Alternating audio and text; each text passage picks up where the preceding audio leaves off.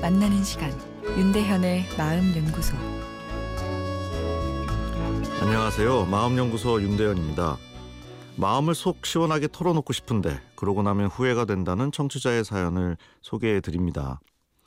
요즘 고민이 생겨서 어딘가에 속 시원히 털어놓고 싶지만 막상 누군가에게 말하게 되면 괜히 말한 것 같아 후회스럽습니다. 언젠가 직장 관련 고민 때문에 그 분야를 잘 알고 있는 분에게 제 고민을 얘기했는데 제 기분일지는 모르겠지만 좀 귀찮은 듯한 대답을 하시더라고요. 맞는 말씀을 해주시긴 했는데 대화를 끝내고 나니 기분이 찹찹하고 괜히 말했나 하는 생각이 들어서 오히려 더 심란해졌습니다. 또 친구 관계에 생기는 문제에 대해 다른 친구들에게 고민을 얘기할 때도 후회가 됩니다. 이때는 친구 뒷담화를 한 것 같은 기분이 들어서 개운치 않더라고요. 예, 그래서 요즘은 혼자서 고민해보고 나 좋은 쪽으로 좋게 생각하려 하지만 또 가슴이 답답하네요. 그렇다고 누군가에게 속 시원히 얘기하자니 하고 나면 안 해도 될 말을 한 것 같아서 후회가 됩니다.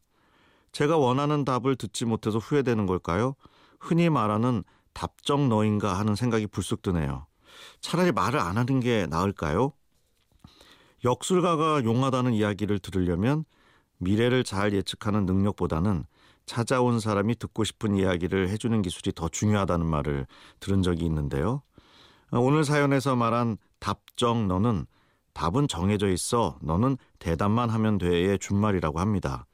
듣는 사람 입장에서 보면 말을 하는 사람이 원하는 대답을 잘 파악해 주는 것이 상대방에게 만족감을 선사한다는 이야기죠. 우리는 누군가에게 질문을 하면서 대화를 나눌 때 정보를 얻으려는 목적이 주인 경우도 있지만 오늘 사연처럼 속마음을 이야기할 때는 정보나 조언을 얻는 것과 더불어 공감이나 정서적 지지를 받고 싶은 욕구도 같이 존재하는 경우가 대부분입니다. 때로는 정확한 정보나 판단보다는 공감이나 정서적 지지가 더 중요한 경우도 있는데요. 어, 대표적인 예가 나이가 들어서 내 피부가 많이 상했지라고 아내가 남편에게 질문하는 경우죠. 어, 이 질문의 정답은 남편들이 두 눈을 꾹 감고 아니 처녀 때처럼 훌륭해라고 말하는 것입니다.